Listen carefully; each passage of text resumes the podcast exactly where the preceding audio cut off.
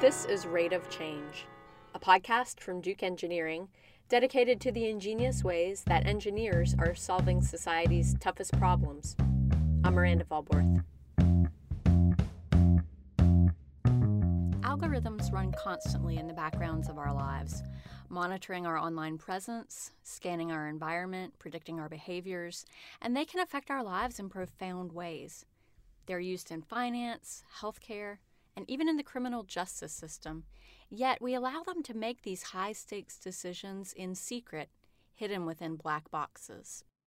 A black box predictive model is a mathematical formula that's too complicated for a human to understand, or a formula that's proprietary, meaning that it is hidden by a company. There are a lot of problems with black boxes. Sometimes they sometimes they depend on variables you don't want them to. And you don't know about it because you can't really tell what's in your black box. This is Cynthia Rudin, an associate professor of computer science and electrical and computer engineering at Duke University. Cynthia runs the university's Prediction Analysis Lab, and she is an expert at making projections and predictions from huge, complicated data sets. Along the way, she's become interested in the potential pitfalls of black box algorithms.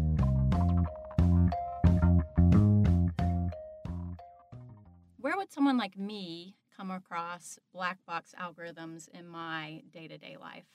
You'd be surprised how often you, you come across uh, black box uh, machine learning algorithms. Like they are, um, you know, whenever you go to the go to the internet and you look at a website that sells products, you know, they're they're using black box AI.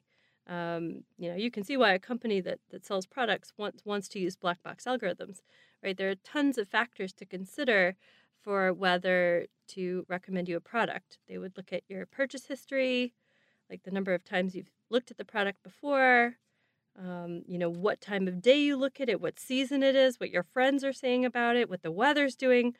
Um, all of these things might contribute to whether, you know, you get a recommendation to buy a pair of rain boots or to stream a new TV show. And of course, these algorithms are proprietary, and the black box models keep it safe from competitors. The problem is that these secret algorithms aren't used just to make low stakes decisions. People are using these algorithms for high stakes decisions, like key events that deeply affect people. And they think that you can just apply the same algorithms and strategy that you can for web search.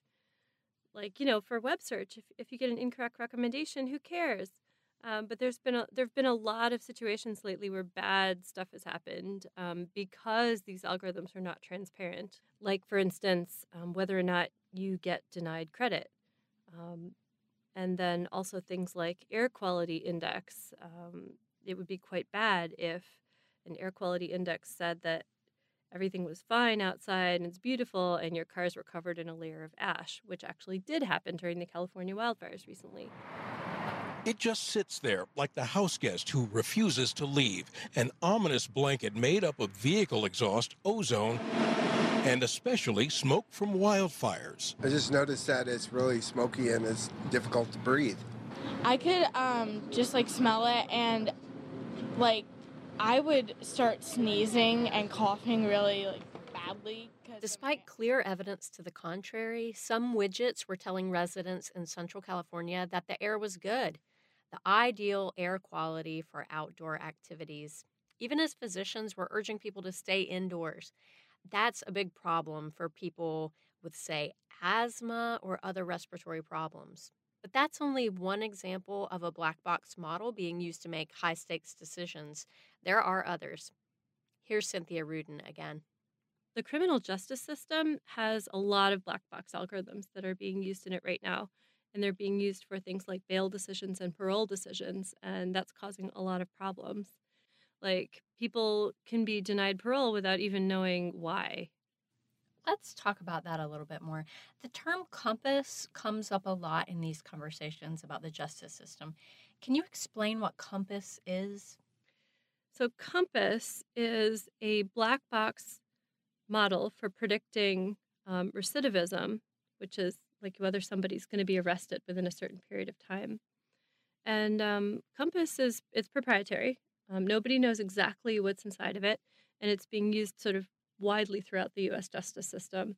There was this famous case, uh, the case of Glenn Rodriguez, who was um, he was up for parole. Glenn Rodriguez, an inmate at the Eastern Correctional Facility in upstate New York, was denied parole in spite of being a model prisoner. The parole board referenced his, quote, high COMPAS risk score for prison misconduct, unquote, in its denial. But Rodriguez hadn't had a disciplinary action in 10 years. Rodriguez suspected something was wrong with the model, and according to Rebecca Wexler, an attorney and former Yale Public Interest Fellow at the Legal Aid Society of New York City, Rodriguez began a process of checking his own survey responses against those of other prisoners and looking at the outcomes.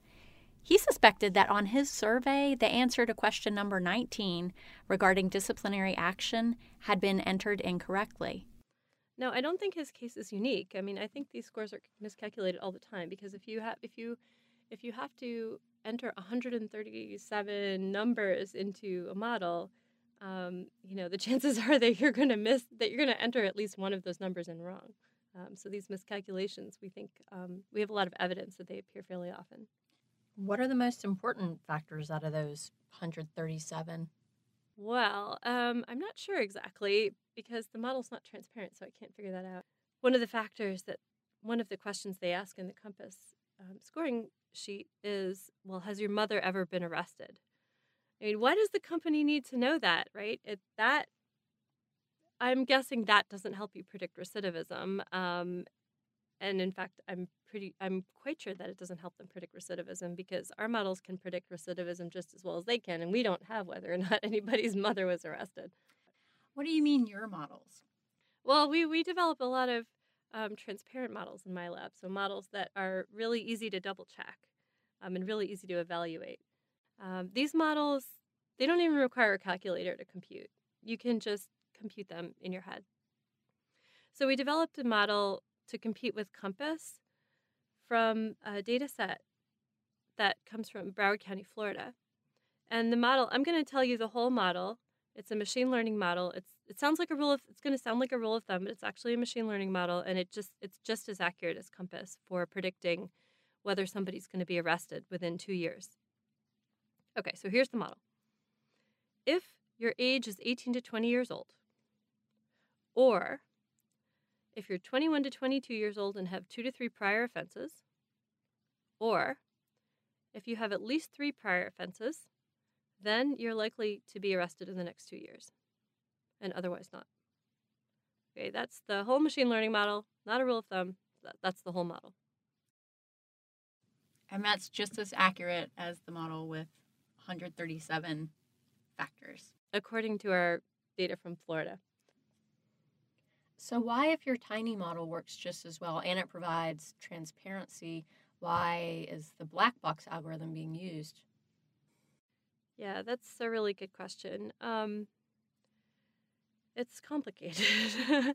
uh, so, uh, there's there's sort of a widespread belief that because a model is a black box, it's more accurate, and that, as far as I can tell, is wrong right? Um, I worked on many different applications in medical care and energy, in credit risk, and in criminal recidivism, and we haven't found uh, that we've never found an application where we really needed a black box.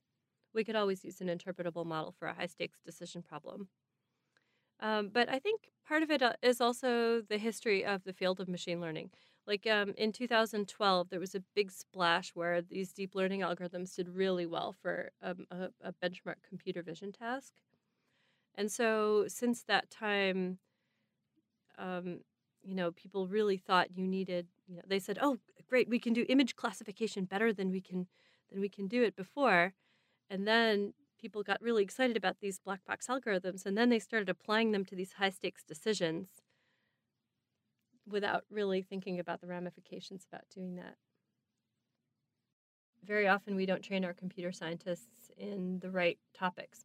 We don't train them in basic statistics, for instance. We don't train them in ethics. So they don't know, they develop this technology without worrying about what it's, what it's used for. Uh, and that's a problem. So that benchmark task in machine learning kind of triggered a wave of black box applications. What about a benchmark task for interpretable transparent models? there there hasn't been um, a real benchmark in interpretability, but there's been one in explainability, which is related. Um, so explainability scares me. um, explainability is where you, you you're supposed to take a black box model and explain it.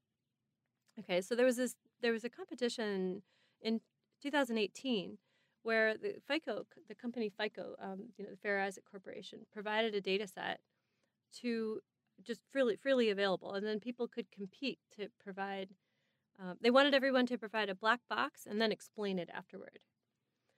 So my team got a hold of this data set, and we looked at it and we said, "I don't think you need a black box for this data set." so what we did was we we completely violated the rules and provided a model that was interpretable, you know, fully interpretable. So no black box at all. And we sent our model off to the judges they I think they had trouble evaluating the competition. Like the, the organizers of the competition didn't know how to evaluate um, explainability or interpretability. But um, we did get an email a few weeks ago saying that FICO um, was awarding us with the FICO Recognition Prize for our work on the challenge. So we were thrilled about that.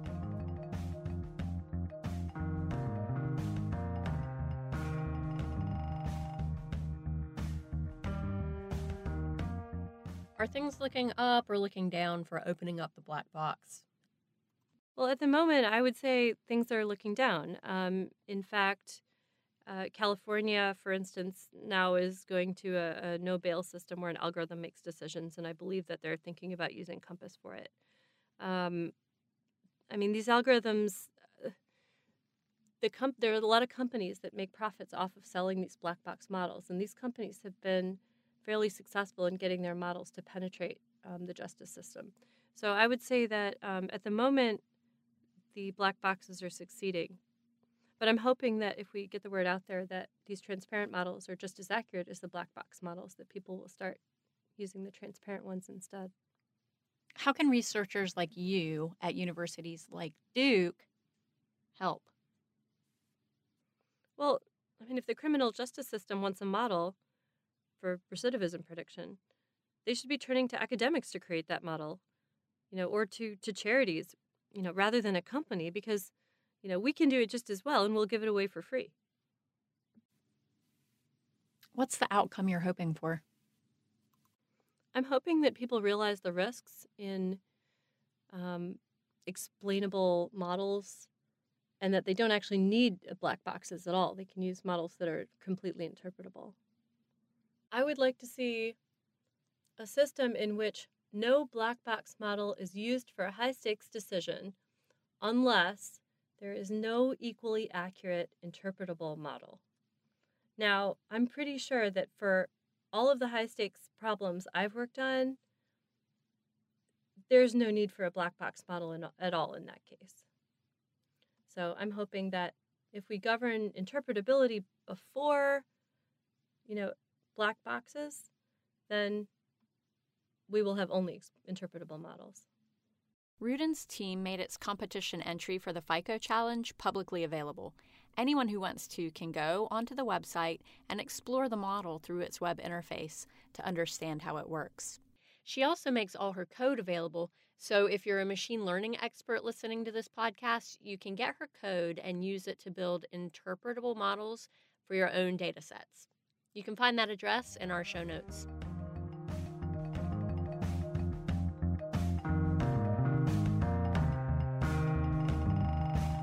Thanks for listening. Please subscribe for updates from Duke Engineering. And if you learned something from this podcast, please share it with others.